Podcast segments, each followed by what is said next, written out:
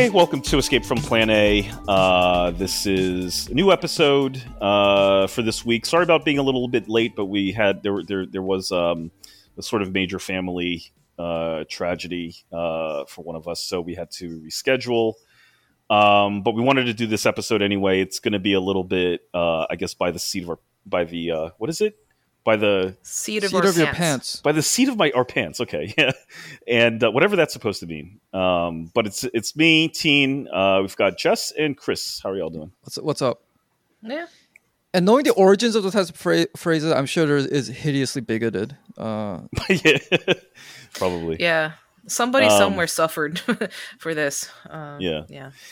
Um, but we thought, okay, so there was this story, like, okay, so we are thinking, what are we gonna do? Uh, you know, we, we were gonna do like a part two of that ninety, you know, nineteen ninety nine films episode, but thinking, what else could we talk about? And there's a story that someone had posted in the Patreon Discord. Um, Plug. the- it's- plug. It's, fun in there. You, yeah, it is fun in there. you guys Um, should join. It's really fun. and it's a it's an article in the Daily Mail, uh, and the and the title is "Surgeon Divorcing Beauty Queen Wife Over History of Sex Work," and it's a story about I believe a Korean American doctor, Doctor Hanjo Hanjo Kim. He's in New York City, and he's like a big time guy. He's he's a spinal surgeon. He makes millions of dollars a year, and he married uh, Regina Turner, who's uh, f- I guess the, she was Miss Connecticut, kind of compete. She competed in Miss USA and he found out i guess just through you know how just how people end up finding about stuff uh, uh, an errant text or, or whatever um, that she was uh, a high priced escort sort of before when they were when they met throughout when they were dating and she continued to be uh, an escort uh, throughout their marriage. And so he i guess ended up divorcing her and part of the record became public because in new york a lot of uh, divorce records generally are made public, and so it is a common practice to scour the divorce docket to find, uh, you know, to find stories like this. Um, That's got to be a fun job. yeah, Fun or depressing, I guess. Yeah. yeah, Uh, yeah. yeah. Uh, I've I've known uh, some people at a, a, a partner at one of the firms that I was at. He he was outed this way um, through his uh, divorce his uh, divorce. Outed? Like, outed as gay? Oh no, no, not not outed as gay, but his divorce was outed. His the, the circumstances behind his divorce. Oh, okay, okay. all the ter- I don't. There's no point in going into the details, but all the terrible shit that came out. And uh, um, anyway, so this this was this was interesting. I mean, it's, it's important. I think it's worth noting that the beauty queen herself was white, and I say that because I immediately thought when I read this story, it immediately matched a pattern of p- people that I know who are Asian American and who are surgeons, and specifically orthopedic surgeons. Uh, this guy's a spinal surgeon. Uh, I know another spinal surgeon actually. I met well, don't know him that well, but I I, I know this spinal surgeon, Asian American, and he married a former Skinemax actress. You know, sort of like a not quite porn star, but sort of like nude. What's what's Skinemax? Skinemax is like back in the day when Cinemax would try to compete with HBO by by doing like sort of soft core porn that that sort of It's that- masqueraded as as it's a that thing that legitimately- plays at like 1 a.m. right, and it's it's all very softly lit, and you, you can tell something. It's like this is not like a real quote unquote movie, but Yeah. um, yeah, like and- Red and- Shoes Diary. I don't know if that rings a bell, but the I thing with remember- David I remember Duchovny. that. Yeah, oh, Red he Shoes was Diary. in that. Yeah, Yeah, yeah. yeah. And so she was a Skinemax sort of actress, and then he married her, and then I don't. The details are murky, but from what I understand from his friends, that ended up in a really acrimonious divorce where she actually burned his house down. Yeek. uh, TLC style. left out. so his house got burned to the ground, uh, and it go on and on. I mean, this is a common thing among surgeons who are very sort of like alpha alpha bro type personalities, and in almost every case, they go for sort of a white trophy wife, and uh, usually there's some sort of fundamental problem there, you know, that gets uncovered shortly after. Anyway, Yeah. I brought this up just because, and I want you to, I, I just want to kind of tee this up. Just this notion that, like, there's these kind of things. I don't know. We all know stuff like this, right? Like, we all know sort of patterns uh, about you know people, surgeons, Asian, like whatever, like just this shit people do. The the sort of like funny, sort of ridiculous uh, tropes out there, or maybe not even tropes, but just like observations that we have about, in this case, the alpha bro Asian American surgeon who finally, once they're earning millions, goes after the white trophy only to see the whole thing blow up in his face. Um, just wanted to, I don't know, toss it in there as to say, I think this is uh, the kind of narrative that I don't see reflected, but I wish I did. I saw, I saw it reflected in more like Asian American stories, you know, because I think they're hilarious. Yeah, I mean, this starts. I guess. Um, I guess stories like this just start to like recapitulate stuff that I've seen uh, younger, like in my high school years. Like Mhm. I've been pretty open but like uh, like this, but you know, for anyone new, like I grew up in a in a in a, a Asian supermajority uh, enclave um, that is very high income. Um, so my high school was is like it was like at the time like seventy percent Asian, uh, and the the vast majority of that seventy percent is is Chinese, um, Chinese or Taiwanese, uh, etc. Um, did I just get myself into like geopolitical hot water here? Okay, so major super majority Asian, you know, um, that's that's good enough for this. And a lot of those kids were actually very, you know, um, most were like like upper middle class, middle class, you know, like the children of working professionals, like doctors and lawyers. Um, there were quite a few like uh, uh w- like actual like wealthy kids. Um, uh, I learned the term later, but like fuerdai. I don't know if I'm pronouncing that correctly. Yeah. probably The, not. Uh, like well, no, I'm not saying I know, but I've I've heard of that term. yeah. Yeah, so uh so super rich kids. Um it wasn't exclusive to them either, but like it was a noticeable dynamic that the Asian kids on the whole were wealthier than of than the other dyna- the other uh, demographics. And that's basically just white. It was Asian and white basically. That that was that those were basically the only two ethnicities present here.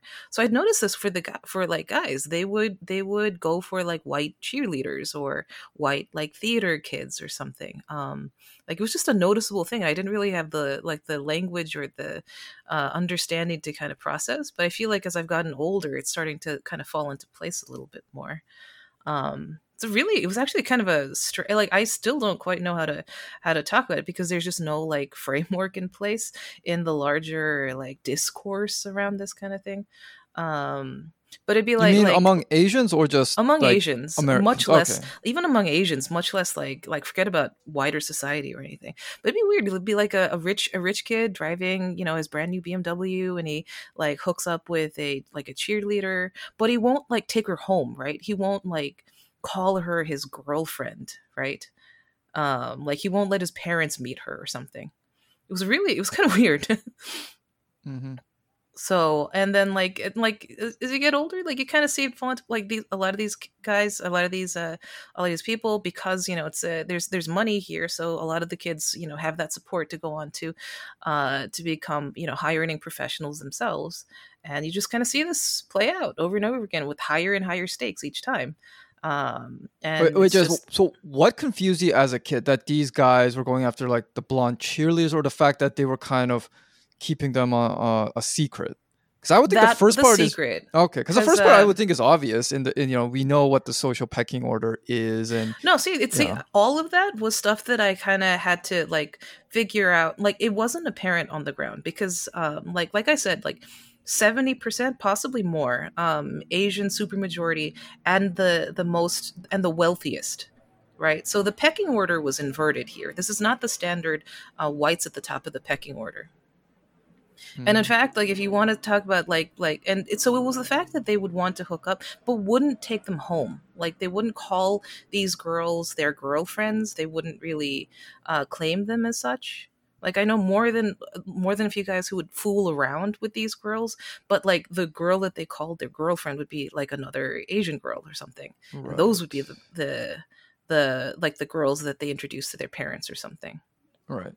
But this Um, uh, so that was a yeah so this, it was uh, a it was kind of it was it was just weird to see um there was no like there was no resentment that you know like or like some understanding like well of course they'd go for them because you know they're they're the you know a treasured um that, that's the treasured demographic or anything i didn't really think that and i i mean i i'm not those guys so maybe they had that feeling. I don't know. Um, there's definitely an allure because they did it. They did want. They sought uh, these girls out to uh, to fool around with. Um, but like it just never. But as kind of um, like hookups, never anything uh, past that. Um, Yeah. because I was just comparing it to the story of uh, Hanjo Kim. He's like the extreme opposite, in which he got married.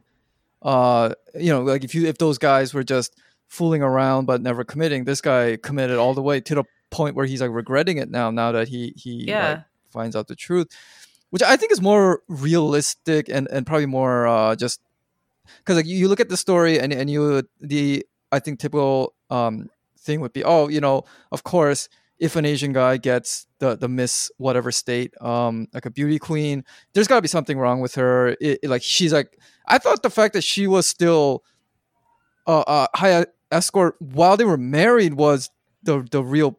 I mean, like the, I, I thought that was like uh, like the ethics of if your partner uh, had, had a history of sex work. I mean, that, that that's like that's such a complicated area. But but you know, if, if they are seeing other people and sleeping with them, that's just like well, that's just called cheating. So I thought that was the more uh, glaring thing. Yeah, I thought that was a, that was a gl- like I just saw the headline. Then the headline is uh um wait, let me pull that up. Where is it? Uh, surgeon divorcing beauty queen wife over history of sex work. So I read that and I was like, "Oh, what? Like, okay, maybe she just did. Okay, what? Oh, that's that's that's unfortunate. You know, that would it would have been nice to see him be open minded to that. And then you click, and it turns out that's not even half the story. Um, like she did that before, uh, but it was. I think the more important part is that she did sex work during the marriage. Yeah, because you, you look at the headline, it it makes it look like she did it in the past, but then Yeah, he's Uh, just like being Pretty kind of like close minded and you know, like like a little regressive in his principles, maybe. Um, yeah, it makes it look like Pretty Woman, except Richard Gere uh, dumps Julia Roberts. You know that that's what it seems like. got but and the headline yeah. picture is like her in a bikini smiling her fix like in, in like fixing a bike all looking like the girl next door and mr you know Daniel Dae Kim's jawline dr Daniel Dae Kim's jawline uh right there. So it's kind of like oh well what? And then you click on it and it's like what is what was up with this marriage? Holy Mm-hmm. shit. Like this Yeah, was, 'cause it's like, was, well, was a weird he- situation. Yeah, because if he's so well off, why is she still doing this work? And then I think the average reader will be like, "Oh well, of course she like married him for his money, and and does probably doesn't even want to like sleep with him. That's why she's like doing. That. I don't know. It, it's it's it has this like um kind of uh you know setting up this like Asian guy as like in the end still nobody nobody really wants him. Even even his beauty queen wife uh not only uh, was a sex worker, but is a sex worker while they're married, despite the fact that she probably doesn't need the money. I mean, if he's doing so well, yeah it's just it's just know. so weird so like i mean they the article even just mentions uh dr kim made uh three point two million. 3.2 million dollars in 2018 uh they own an upper east side apartment ooh, and a waterfront home on long island. Um okay that's that's quite a bit of money i'd say. And the and you know they but you know earlier in the article it talks about you know led a secret life as a high-end hooker earning $700000 over like five years. Now that's a that's still a good chunk of money but it's like compared to her husband's salary over that same period of time like yeah. what was going on Yeah, what's going on? Like, uh, have you guys ever seen the movie Belle de Jour? no Okay, so it's it's this uh, French movie. Uh, it stars um, I forget her name. Maybe it's Catherine Deneuve or something. But essentially, she's like this very upper middle class, happy housewife who just decides to become a sex worker. She's bored. Like, are we talking about that kind of situation? It's um, there's a lot of stuff going unsaid here. But as Teen said, that's what makes this interesting. But you know, this is the stuff you only see on tabloids, and um, it, it's just yeah, you, you won't see this. Definitely not in a novel. You will not see this in a novel. You will not see this in a movie. Um, and it's like, why why not? This this is isn't this the kind of stuff people like? Yeah, I would think. I mean, I, I imagine, I imagine stories like this is are going to become more commonplace. This is juicy. Yeah, I mean, it's not even that new. Remember, uh, I remember watching the Enron documentary, and uh, in the end, the only guy who got away was Lou Pai, who was the the Chinese American Oh guy, yeah, that's right. and he divorced his uh, Chinese wife for I think like some stripper in Dallas, and I, I think as far as we know, he's living happily on some well, island. he owes his- her. Teen, I think you, you you were talking about this a long time ago, but like, uh, but because of that acrimonious divorce, where he had to, and he had to like pay a huge amount of money to her, he actually and so he actually cashed out of his uh his stake in Right. Enron, Yeah, uh, something like, that. shortly before the uh the shortly before it all fell apart. So Yeah. he like walked away with uh, hundreds of millions of dollars, um, and didn't get caught up in that whole mess. Hmm So it's like you know, sometimes sometimes it works out. Yeah. It's not it's not all it's it's not all tragedy. Sometimes it works out. Mhm. And uh, remember Courtney Stodden? She was in the news a few, maybe it was already a month, couple of months ago. She was the one who essentially uh, brought down Chrissy Teigen. So you know, I will always be thankful to her for that. But she was the one who married like about ten or so years ago that that creepy prison guard from the Green Mile when she was like sixteen, he was fifty. Uh, she's uh, married to a new guy now, uh, a, a Asian guy. Um, I think I think Philip kind of knows of him, uh, in the tech world or something, and I mean th- that's that's got volatility written all over it. Uh, so that's another data point. Yeah, I don't know. Teen, where are you going with this? With what the the whole the Mhm. Hanjo Kim story? Yeah. Um, I don't know. It's just another one of those stories where, like, the sort. There, do you remember that other? I've I've mentioned this in passing in a few pods in the past, but there was like, uh, this big major sting up in the Seattle area for these like, uh, I think like Chinese and Korean. Uh, brothels that were Ah, servicing tech workers, like from Microsoft and stuff, like Seattle area tech workers, and they got caught because apparently they wanted to uh in order to like qualify to go there you had to provide proof of employment at microsoft they like only wanted microsoft Seriously? workers yeah so you had to send them an email from your microsoft From account your no Right. to prove that you were at microsoft right which from their end kind of makes sense in a way but okay, i think if you're stupid enough to fall for that, that's on you. Well yeah i mean I'm- i don't think these stories about are, are people being intelligent but um uh what was i saying? The the the point being that when i first saw this story i was like pretty convinced that most of the workers were going to be asian. And i think i don't know ultimately how many people they arrested but the names when i read the story the names of i think they had four names of like the guys uh, who procured the sex work, and I think three of them were Asian. Like one of them had an Indian name, and then two of them had like either Korean or Chinese names. And um, I don't know. It just that was another thing where it was like, and and and in a lot of discussions about Silicon Valley, like the King Pod that we just did on the bonus feed, uh, talks about this sort of like sex work underworld of Silicon Valley, and just this sort of like the shadow that this sort of like underworld of sex sort of projects into uh the sort of like brightly you know the brightly lit archetype of the asian american corporate achiever. You know like the, the asian American, what i'm saying is like a lot of times we say stuff like oh the asian we need to bust the asian model minority myth and it's always like not all of us are uh, you know, lawyers, doctors, or engineers. There are some of us who are artists and writers and actors, right? Like that. That that was, I think, what it what the reaction to this used to be.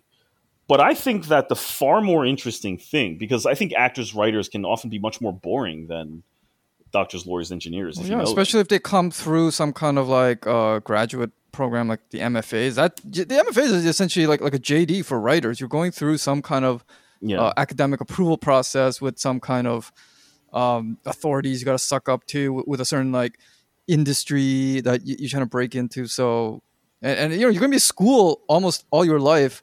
There, what possible interesting thing can you find out when, when you're living in Syracuse uh, for like three years uh, and, and just you know going to school, a, a class every day, and writing in a cafe? Yeah, I mean, I think um, it was it, it's it's instead of saying like, oh, you know, I'm not the model minority Asian because I didn't go down these these well tread, well beaten paths of what a model minority Asian nerd, you know, is is supposed to do. That if you were to actually peek into the lives of those people, you would find that they had usually, I think, pretty, uh, pretty hidden dark sides. Because I got a lot of Asian friends. Yes. I got a lot of Asian guy friends. I got a lot of Asian guy friends who are married with kids and let's let's just put it this way like all is not as it seems i'm going to put it that way you know it's not all is not as it seems and these are great stories that i think they're not just entertaining and hilarious and kind of sad because of like what kind what they reveal about you know you know the sort of like you know how fallible people really are uh, but they but i think they're good learning they're, they're good lessons involved in these stories like they're worth telling because you can actually learn things from them you know about character flaws and, and things like that and we just i don't know i, I feel I, I would want to see that uh, more of that storytelling uh, about Asians. Another one, like for example, um, do you remember? You know Jia Tolentino, the Filipino American writer uh, over at I think the New Yorker, and she got caught on Twitter. Child of traffickers. Yes, her parents were involved in some sort of like weird, you know, visa scam where they were like placing uh, Fili- Filipino people seeking residency in the U.S. into these somewhat fraudulent teaching programs and stuff, Mhm. and sort of like you know, var- uh, var- Operation Varsity Blues, that whole thing. Mhm. Uh, but for but for um, you know Filipinos who wanted to come over to the U.S. and she sort of like denied it and she didn't want to talk about it and she she just you know but there was like a whole like I think there was an indictment involved there. I know the FBI investigated, and I'm like, those are the stories we should know. You know, like those kind of because every one of us, I feel, knows that there was some shady shit going on within the Asian American community. How we made our money, where our money came from, uh, you know, what what uh, you know, Mr. Kim or with it. whatever. Yeah, and what was Dr. Kim doing all those nights? Oh, everyone, you know, like all this shit to me is the stuff that those are the stories that should be told. And you know, the idea that there is a certain, you know, this sort of like archetype of the Asian model minority as being a very boring, unadventurous person is only true to the extent that I think it's an archetype, but that doesn't mean like an archetype in a person is different. Right? So the archetype is incomplete, but oftentimes you'll find that or uh, usually I think that the opposite of that is not a different Asian American person who decided to take a different path, so to speak, but really it's inside that same person.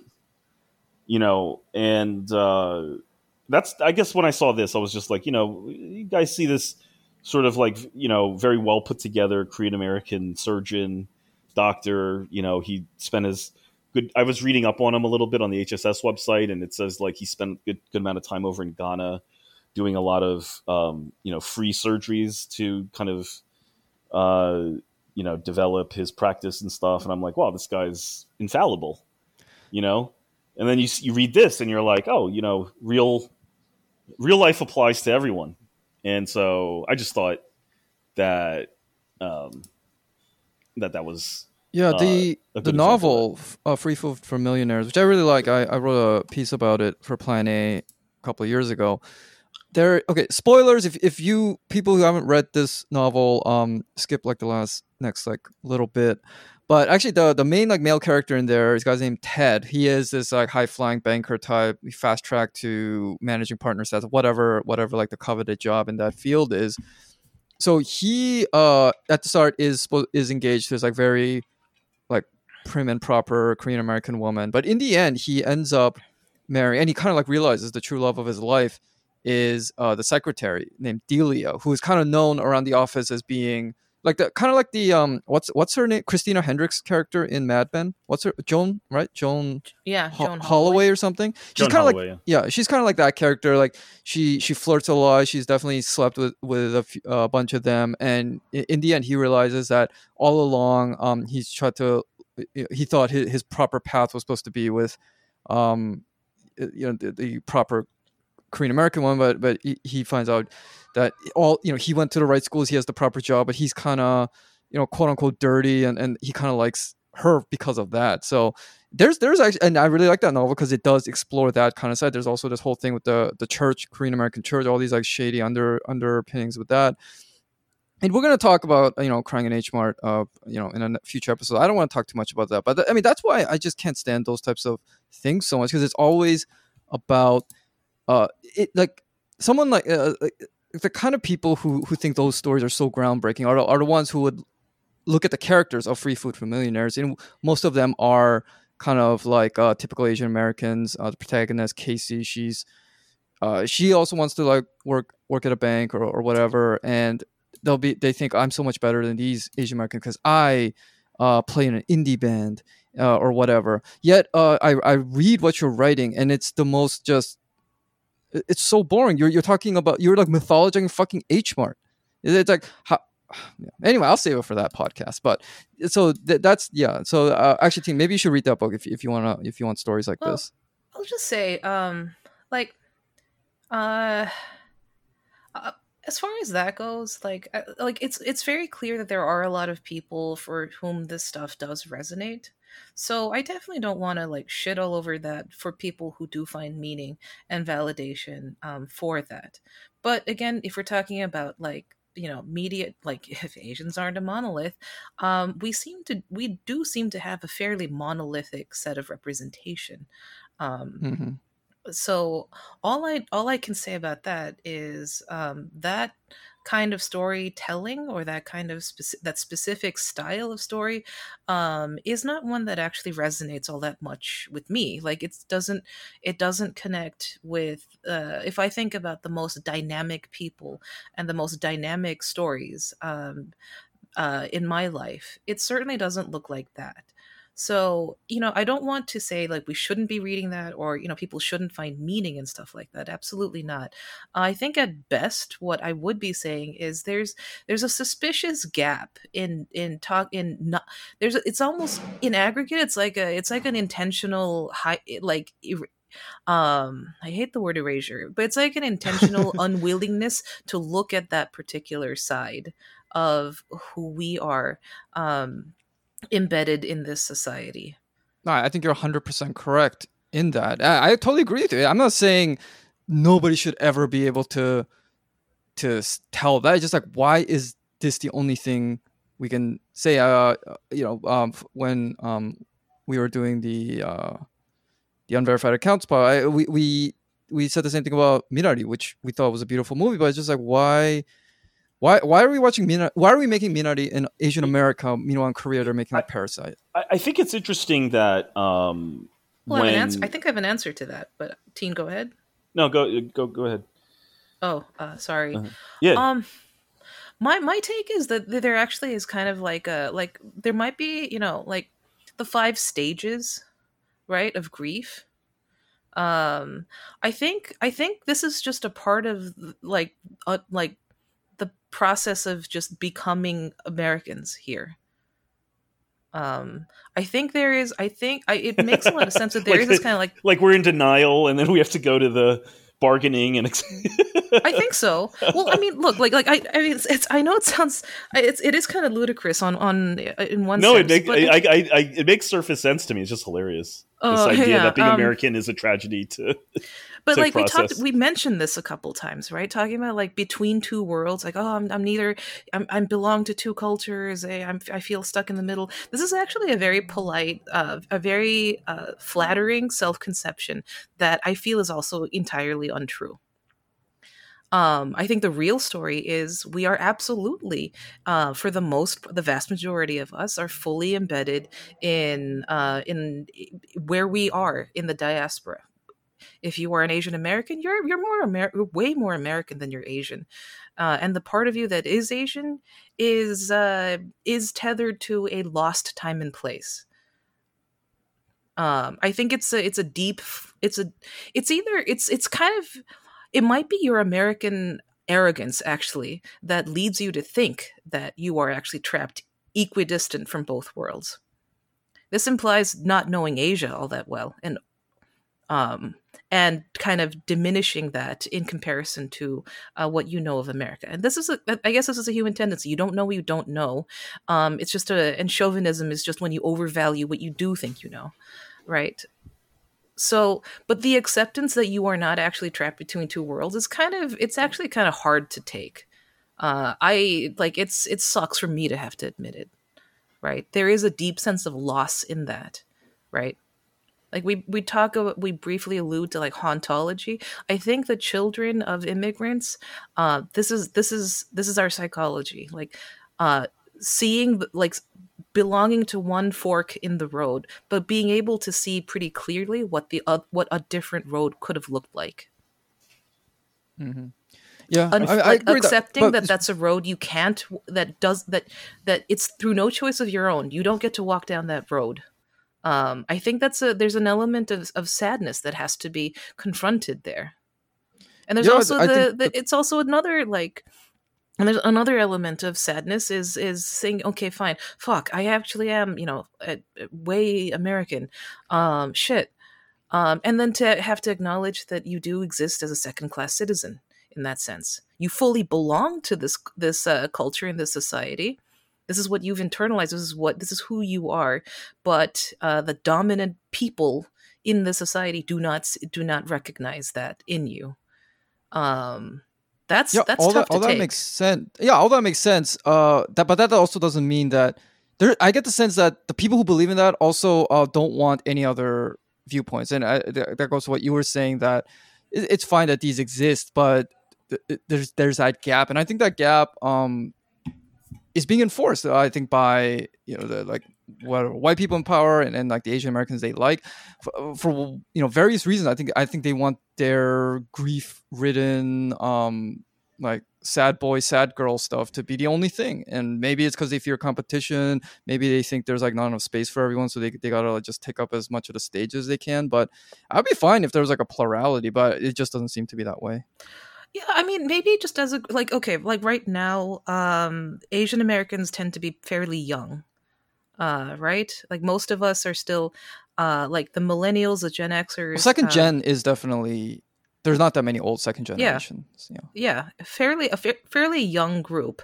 Maybe not like in aggregate age, but in ter- in terms of like time fully rooted to uh, like uh, the West, like the Western countries in the diaspora. I'm trying to not just say Asian American because that's it's it's. I think it's a more. I think it, it can be ex- more expansive than that, but like Asian diaspora, right? Second generation Asian diaspora still fairly young um and one like i, I didn't read crying H Mart yet i did catch i did catch uh her podcast um with uh, Youngmi Mayer uh, what's it feeling asian um and i actually thought it was an interesting it was an it, it was an interesting conversation right? Um so Michelle Zauner is actually talking about something that uh most of us who are fairly young um uh, you know will eventually probably ha- will it will have to grapple with you know? Um and so she's talking about something very real which is the death of a parent right? And not only the death of a parent the death of the parent that that represents uh what little tenuous connection you have to your you know your your mother culture right? I mean it's not really your mother culture it's more like just uh, the fork in the road that you don't get to walk right? Uh, your parents from your parents are your link to that right? Um so as trite as it might seem and as sad you know and, and melancholy and kind of navel gazy as it gets uh, i don't want to discredit that it's something very real right? Um like uh like it did cause me to think about some things like i do rely on my parents a lot you know if um uh, you know if, if i if i want something translated or i want some explanation for a word or something i call my mom i talk to my dad. Um if i don't have that you know some i will have lost not only just the pain of a parent but uh, the pain of a connection to a culture that i can't really claim as my own on my own on you know on, on the strength of my own you know being basically. Um so you know I'm, I'm getting I'm getting a little I'm getting a little off track here, but what I am saying is like like going back to like it makes sense that the media kind of has to track this sort of psychological process. So it made a lot of sense to me actually that uh uh that like um like minari and uh what was it shit Awkwafina The farewell. F- farewell it actually made a lot of sense to me that these two movies were like predominantly asian language uh, this this caused some some minor controversy, right, when it came to award seasons, right? The farewell was uh, was uh, was um, like at least half the dialogue was in Mandarin. Uh, Minari, uh, basically all the dialogue was in Korean, right? Um, very much American movies um, to me, and to anyone who's really you know who's really paying attention. But it actually made a lot of sense to me that these would still be stories about navigating navigating the navigating loss in some sense because it is a loss. And i think there's a particular pain in uh, in confronting the diaspora side of the identity because i don't think it's a it's a fully formed identity. So when people are talking about oh i don't feel assimilated um i think that's also a fiction i think part of it it's not that i don't think it's that you feel you don't feel assimilated. I think it's it's it's the pain of assimilating into something that feels flimsy or not not sufficient. Uh Yeah, not yeah, not no- as fully fleshed out not as uh spiritually and emotionally like uh, whole as uh, as what our parents left behind and ditched on our behalf uh, you know without our say Yeah, no, no, that's uh, that's real. There are a lot of other things that are real too, but I want to save that for for the actual uh, crying in H Mart podcast. oh I, I want to get back to this. Uh, i won't be on that one so i'm not i yeah i don't want to Oh, i don't want to Okay. Yeah, Um, so- but uh, going back to this like surgeon story. Um, okay, l- l- let's just let's just pretend that uh, the story uh, was that he found out that his his wife used to be, uh, keyword used to be, uh, a sex worker as a uh, like a high high priced uh, call girl kind of thing. Um, the thing that got me thinking about that was the line between you know when we think like when I was growing up, sex work meant being a streetwalker. You know, you watch those types of you know movies like like uh, Leaving Las Vegas or Pretty Woman, and and you you that's what you think sex work is, and there is obviously various shades of it, but you know we didn't have OnlyFans, we didn't have the, the person would send you nudes if, if you send them Cash App through Instagram. You know that that's like is that sex work? That's all like a it's all kind of a debate going on right now. But it's like what are the ethics? Like if you uh, find out your partner, whether it's heterosexual, same sex, whether it's the man or the woman, whatever, you find out your partner was doing that. Like, what are we supposed to feel these days, especially when uh, sex work isn't as clear cut as, as we once thought it was? Well, what do you guys think? I think it's. I mean, it's the exchange of exchange of sexual services for money. You know. Yeah. Is it? Is it? Is it that mysterious? I don't know. I no, mean, no, maybe th- there's that's not different that's forms not of it. but- the that's not the thing. It more I mean, are you more is like asking what's like your like is should someone see what are you asking i'm not i'm not actually entirely clear like how justified are you in in like breaking up with someone because of, of they did something like that? I think you're totally justified. You you can have yeah. your own standards about, around this. You know, I Mhm. mean, th- th- you know, I think the debate about sex work that we've we've gone into in the pod is is really about legality and criminality. But that that's not you know criminality is not the uh, a standard that you know. uh, Criminality basically is: Do you deserve to have freedom? like, right? Like, do, have you crossed the line into you shouldn't even be a free person anymore? Whereas, Yeah. you know, we're talking about personal standards and what you find acceptable, you know, and, and people are free. You could Yeah, be a I- much view, higher you could be as standard. prudish. Yeah, you could be as prudish or as open to this stuff as you want. Um, that's your freedom to your that's your right, you know. I just I just am of the opinion that there should not be um, you know, a lot of pressure put on someone to take on a certain point of view otherwise they don't have the correct viewpoint. I think they're they're it's it's very much a personal you know, personal choice. That's yeah I, think. mean and like you said like what counts what you can't make a proclamation like that like what counts as sex work i don't know uh there's a huge range of things and just and the there's no way to draw a hard line because that's dependent on the person and the people involved.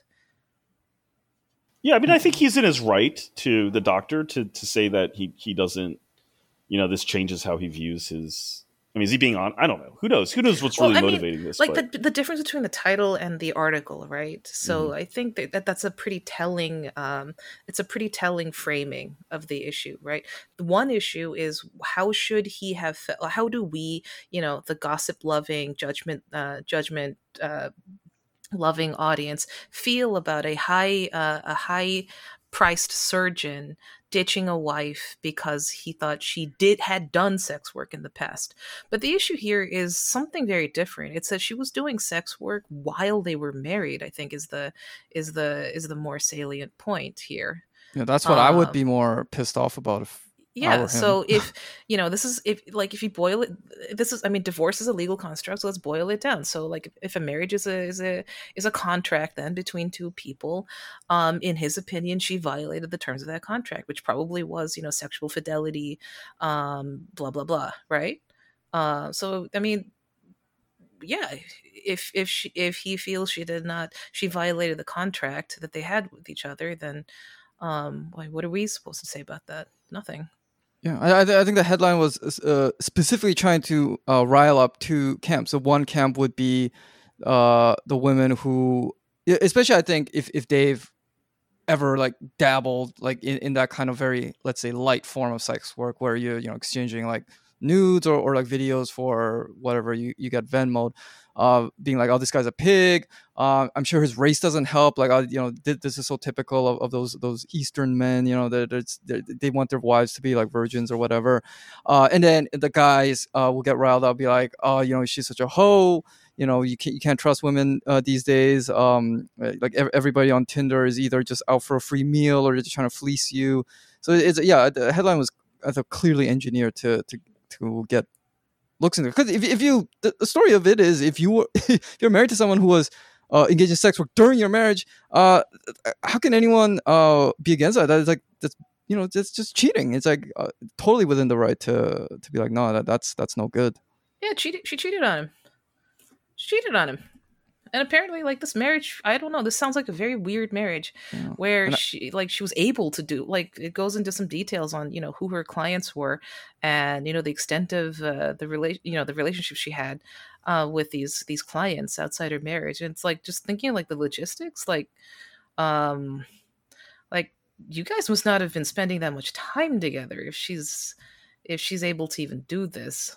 Well, if she truly were a trophy wife, maybe maybe he like couldn't stand talking to her or something. Or maybe he was like, cheating on her. You know, I, I mean, you mean, just never, Probably very. you just never know. Um, yeah, I just definitely thought not one, just have just knowing how this shit works. I just thought one detail was hilarious.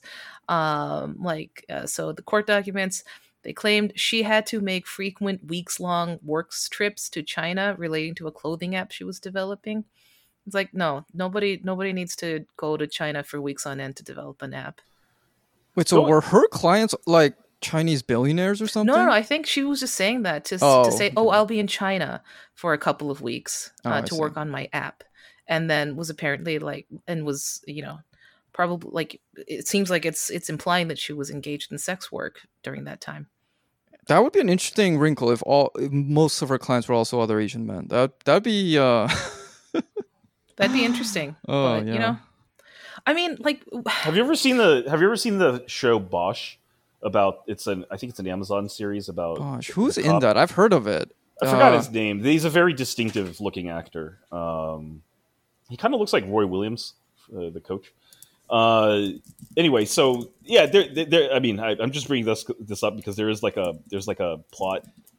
There's like a sort of like side plot about his ex-wife having married like this really rich Chinese guy, and it pisses him off to no end. and his wife, his wife has to go to Vegas. She speaks Chinese, I think, and so she has to go to Vegas or she she works in Vegas now, like sort of being like you know the the like the, the high stakes casino docent to uh, Chinese billionaires. If you're interested in such a story, it's, it's a pretty decent series too. yeah, I Um, saw I, I saw a couple pretty fun. episodes just to like look at just to look at his house. It was an, it's an amazing Oh, he has an house. amazing house. Yeah. hmm Um, you mean the yeah. character in the show? mhm, Yeah, yeah. Oh. He has a house in the Hollywood Hills, and it's like Oh, uh, really? really nice. But you know, okay. So going back to, um, I was going to say this earlier um, about like narrative cons- constraints and and the and the lack of such stories. You know, think about that movie Twenty One, which I never saw, by the way. But if it had been an Asian American movie, which the story of underlying it is an Asian American story about kids from MIT going to uh, Vegas and other spots to do card counting, uh, using those uh, those quantitative minds of theirs to go cheat at cards. Um, Did you know that that uh, yeah, it was like um, because of the casting, uh, because of student protest, they weren't allowed to film on the campus. At MIT. Yeah. Oh wow! Is that was like the genesis of like media representation? If you think about it, I remember what uh, I must have maybe been in like high school when. So I I knew of that. I was like, oh, this is such bullshit, and I really can't think of anything that came before it that that really got that kind of momentum going. So it was it was kind of like the uh, the epicenter of of all that. Yeah, so I don't think anyone I don't think anyone reported on, on it, but it was like but I remember like signing the petitions and shit. Um like so like they weren't allowed to film. Uh, they were going to for like authenticity uh to actually film in like the rooms that were used by the by the by the club. Um and like they they just pulled it. So I think they just have exterior shots. Mm. Like licensed exterior shots. so you're saying that like the students wanted this story to be remain an Asian American story, Yeah. right? And I think that's really interesting because this is a this is a story about students committing crime, Mhm. right? And it, it goes back, I think, to that. But like it was a point of pride for us, right? Like beating the house. Come on. Yeah, nobody Right? likes casinos. Everyone cheers. Ocean's Eleven. Nobody cheers for Andy Garcia in, in Ocean's Yeah. Eleven. And this was this was our crew that that uh, this was our crew that that did this. So their story should be told with uh, with some amount of with some amount of respect for the truth, right? Which, right, which is which exactly. I think what you're saying goes towards the notion that there actually might be an external constraint on these darker characters and stories about Asian Americans because those are the stories that actually quote humanize you and also sort of sort of elevate you to the to the to the level of maybe hero or something like there has to you, you can't just be uh you can't just be Steven Yeun from Minari you know what I mean? Like you can't just be the long suffering, uh, you know, you know, man who never breaks straight jacketed, yeah, Yeah, um, like suffering for everyone and and the love. You know, you can't be that guy. You you know, you have to have that other thing, and it, it makes me think about when Better Luck Tomorrow came out, and that white guy was sh- basically shouting down the filmmakers, saying, "You had one, you had this brilliant chance to represent your community, and this is how you want to do it." And of course, you know, we and we've talked about this many times, and then Ebert spoke, Roger Ebert spoke up and said they they don't have to represent shit; they can tell whatever stories they want. Now, I've I've always been squarely on the side of Roger Ebert there, but I think in the long term, the other white guy won out.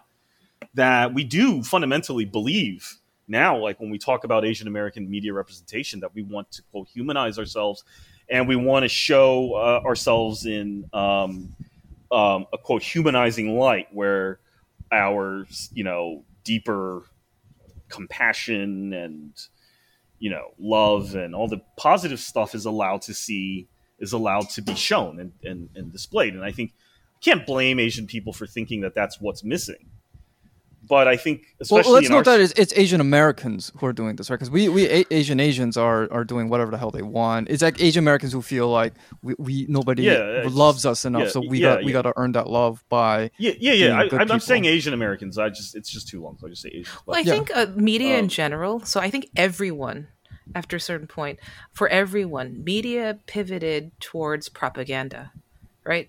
Mhm. As soon No, as that's good true. You look at representation white becomes people, black thing- people. It's all yeah. It's all, so it I want to sucks get into now, this yeah. more in the the part two for the ninety nine movies, but to me, it makes so much sense why Better Luck Tomorrow was made around that time in that roughly the same cohort and in that roughly the same psychological space uh, Mhm. that the that the movies of 1999 uh, were made in, and then why it couldn't some something like that could absolutely not be made right now. Uh, because my contention uh, is that was the epitome of actually exploring um, exploring the shadow side of of modern psychology uh, in America. After that point, I think the shadow side moved to the internet and media turned into propaganda. Hmm, okay.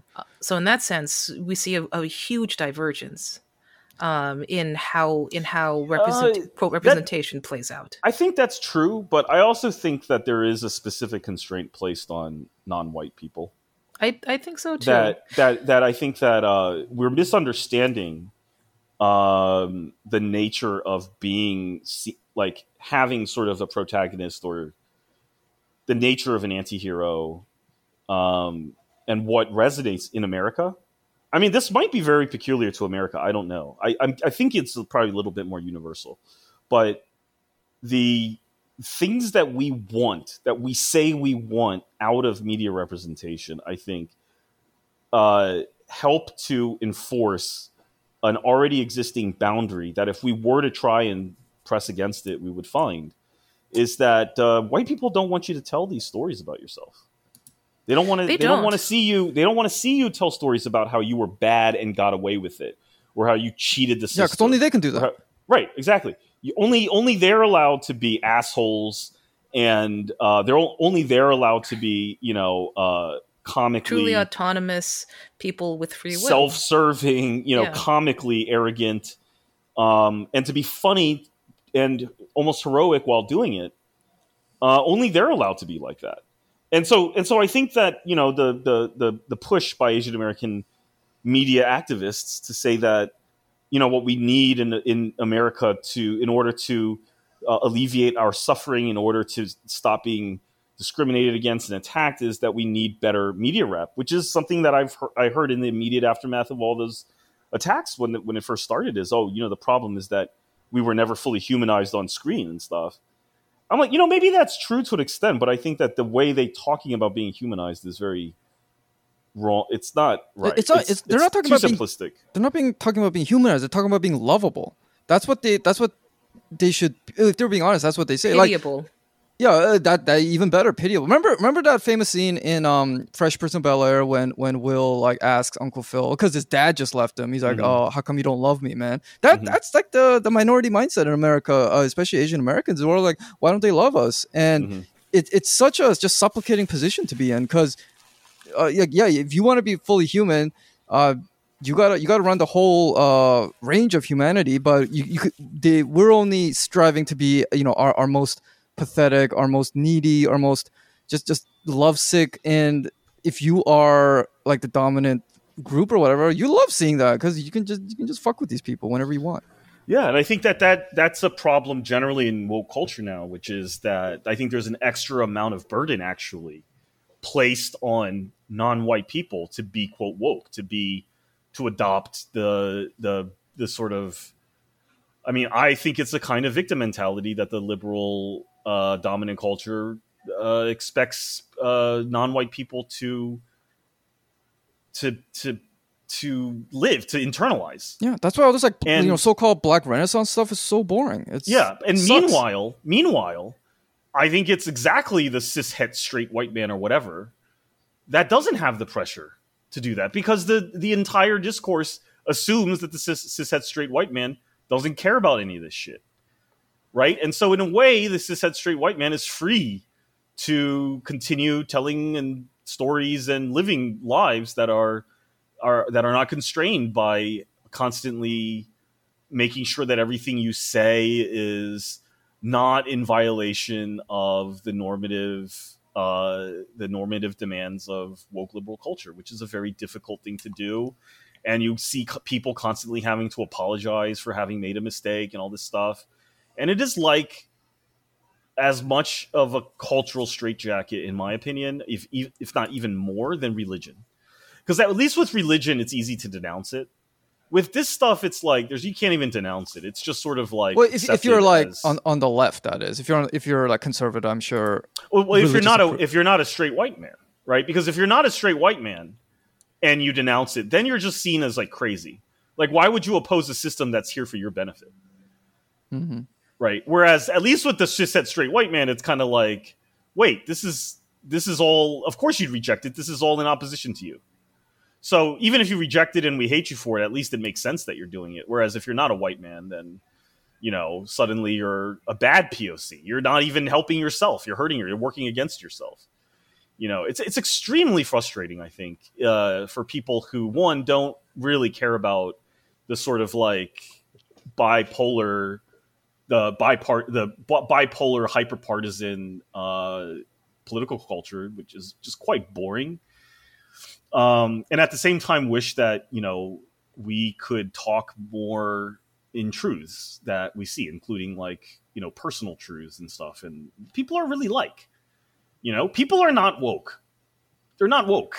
you know, people yeah, don't this, act. You know, yeah, this like Straight Jacket you're talking about, it, it ruined a Gossip Girl. Like it, that show, the original is not like good anyway, but they somehow sucked all the life and fun out of it.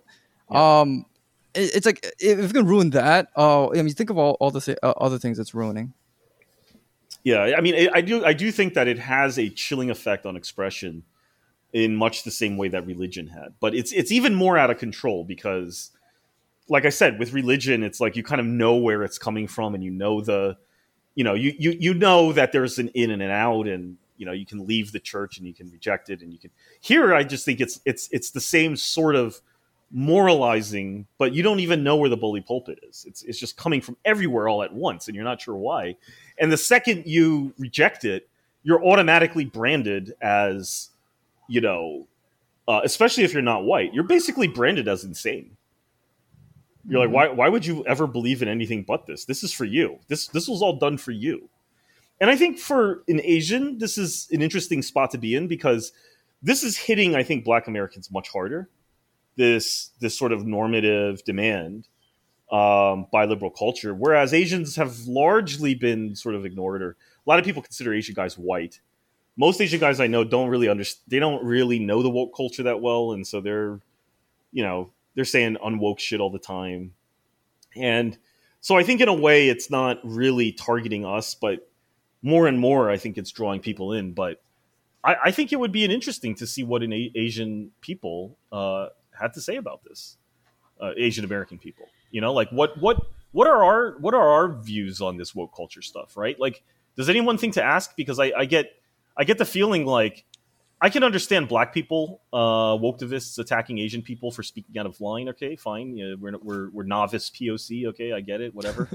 but I, am interested. To, I think a lot of white liberals would start attacking Asians to be like, whoa, whoa, whoa, whoa, whoa. You can't say that. You're POC. You know, you know like uh, so anyway, I, I just think it would be interesting to see where it goes, and I've been a lot more curious about that lately than yeah. you know. So actually, um, probably the the most uh, quote unquote problematic Asian American out there, David Choe. He has a new show on Hulu. Um, surprisingly, oh, right. has gotten yeah. very good reviews. I, I thought mm-hmm. he, people would just like cancel him, uh, but I don't know. Maybe that's worth checking out. See if he he's uh has it is allowed to say anything particularly. I think so. I, I, think if he does, I, I, suspect it's because a lot of uh, white men um, sort of like it when Asian men sort of push back on well culture. So sort of like if you if you watch, I think an example of that was was when Aziz got half canceled uh, for um, being a bit of a sex pest on his date. Um, when he got half canceled, um, he came back rather quickly you know, before anyone else did, before like, you know, Louis C.K. tried to or, or whatever. And here he is, is this little brown dude on stage, little brown Asian dude, unassuming, not harmful, clearly POC, uh, pushing back on the the sort of excesses of Me Too. And I think he was able to say what a lot of white men wanted to say about it, but weren't allowed to. Uh, here you've got this sort of, you know, harmless looking Asian guy uh, on stage speaking up against it, and um, you see a lot of white male support for that. I thought that was a pretty interesting um, dynamic that was going on. Yeah, there. he literally has a moment in his show where he's like, "White people, give yourself a pat in the back. Yes, you're trying. Yeah, you're doing yeah. fine. I thought that that yeah, really I thought trying. that comedy special. I think I think he thought that through. I think he's savvy enough to understand the dynamic there. Yeah. Um, and I know like use the kind of neurotic, uh, you know, kind of guilty and kind of feel a little guilty, but mostly just uh, just kind of hating this woke shit going down. White guy, yeah, yeah, yeah. So I think I think that's interesting. Yeah, I'll definitely check out Dave Choe's show and see what that's about. Yeah, if it's interesting, maybe we can we can do a pod about it. Yeah. I mean, in the long run of history, right? Like that's that's been my particular thing. Um, especially recently, like taking long, like very long views of history. Uh, and then like just trying to see like, okay, what's if people like 20 30 50 years from now maybe um, if they want to ca- try to get a sense for what went down now in this era where would they go right uh, the most accessible, well, assuming like total nuclear melt meltdown doesn't doesn't nuke all our servers, right? it would probably be stuff like media, right? Like reruns of shows or movies or something like that. Um, and I see something really insidious going down, which is a whitewashing of history or whitewashing of the current, even whitewashing of history, one, and whitewashing of the current social moment. Uh, right, like England was a was actually an interesting uh, example for me because they passed. I don't know if they they uh, how it's been going. It's been a couple of years, I think. Uh, they passed a requirement that saying that saying that like all productions, uh, uh all English productions need some quota of POC representation in them. Um, so you see, so this is, I think, this is the genesis of like the the race bent historical dramas, right? Um, because that's just a legal requirement. If you, I, I, I, I don't think it's just stuff that's filmed in England. I think if it's an English production company, even even overseas, you're still bound by these rules. Uh, so now you're seeing a lot more, and just the general, you know, spirit of the moment, you're seeing a lot more inclusion of uh, people of color, uh, but but in like historical context where it doesn't really make a lot of sense. Um, I think there's a there's a there's a way to look at this that signals that this um, people were more tolerant than they are, and that history was kinder than it was. Yeah, if it's not an accurate representation of anything going down now. Yeah if, if you're if you're correct in that the, the shadows move to the internet yeah maybe the, the maybe they're they'll just want to wipe out the internet or yeah, yeah the internet will get so big no one will be able to find anything there anyway. The only thing that's left is this um movie or show and then it would make sense from a propagandistic point of view it's easier to propagandize netflix or or hbo than to propagandize the internet which you have very little control over uh, yes, I mean, so somebody like 50 years from now who wants to kind of get a sense for, I don't know, maybe like like I just want to know what, what kind of milieu my grandparents lived in and were young in. Uh, I want I want to see that. Or smoking um, crater they, that is America. Yeah, I mean, but the media wouldn't show that, and it, in fact, it kind of looks it kind of looks nice. Everyone seems kind of rich. Everyone has excellent skin. Uh, and everyone seems to be in, in perfect harmony. That's the danger of good representation, even. So, pushing for good representation is actually ahistorical, whitewashing, but in and of itself. So you see these mm-hmm. shows and these movies where everyone is uh, is getting along. No one's really no one's really you know in deep conflict or struggling all that much. And this is this is our most uh, this is our most popular stuff here. So the stuff that's most likely to survive into into uh, future years, right? And if you look at something made now about stuff hundreds of years ago, um, and it's race bent, what the hell is that going to look like? It's going to look like England, one of the primary architects of the transatlantic slave trade, had a fucking black queen. Yeah, well, yeah, that's Bridgerton for you, yeah. Right. So, what's the impression someone's going to have fifty years from now of what this what this moment was? Um, do you know what I mean? So pushing for good representation, I think, is is actually uh, wiping out true truth of what things actually were and are right now. I think they, I think they think it is, but I think ultimately this is just constructing a, a, a wall that's ultimately going to topple from its own weight. There's only so this much of gonna, this. this is, reality is going to yeah. reassert itself at some point, uh, and I think it is already. And I don't think we can take much more of this bullshit. I think we have a, a, a culture crash coming. Uh, apparently, Netflix is uh, losing subscribers much more so than they're like admitting. So, I mean, that's people, a good sign people don't happening. Want this shit? They don't want this stuff. Okay, like I don't know. Um. Mm. Anyway, I, I know we wanted to keep this one. Uh, I, I know some of us have. Oh, uh, rather brisk hour. Yeah. So brisk I hour. Think... I thought this was a really good conversation. Sorry, folks, uh, if if uh, we didn't have a totally clearly defined topic and we just kind of thought that this this Asian surgeon story was a funny jumping in point. But I, I, I had a really good conversation. I really enjoyed sort of the way you guys were, the way you two were sort of uh, teasing apart this stuff, and and um, I don't know. I feel like we've been going down similar paths lately about um, the nature of media and um, uh, you know the way the, the way we're repre- the way the way we're represented in it and kind of what that means, right? So um, I thought this, was this was good. Yeah, good Yeah. convo. enjoyed it. I think All right. thinking about that kind of reshaped how I see like Plan A. I think it was a bit unfocused for a while, but if it's if I see it as like uh, doing doing my bit to leave an accurate record of what I'm what I feel is happening in this current moment, uh, that makes that that's that's meaningful to me. I think. Yeah. Cool. All right. Well, thanks for uh, thanks for listening, everyone, and we'll be back next week with another episode. Yep. Keep enjoying your summers, everyone. Hope you're having a good one. All right. All right. See y'all. Bye, everyone.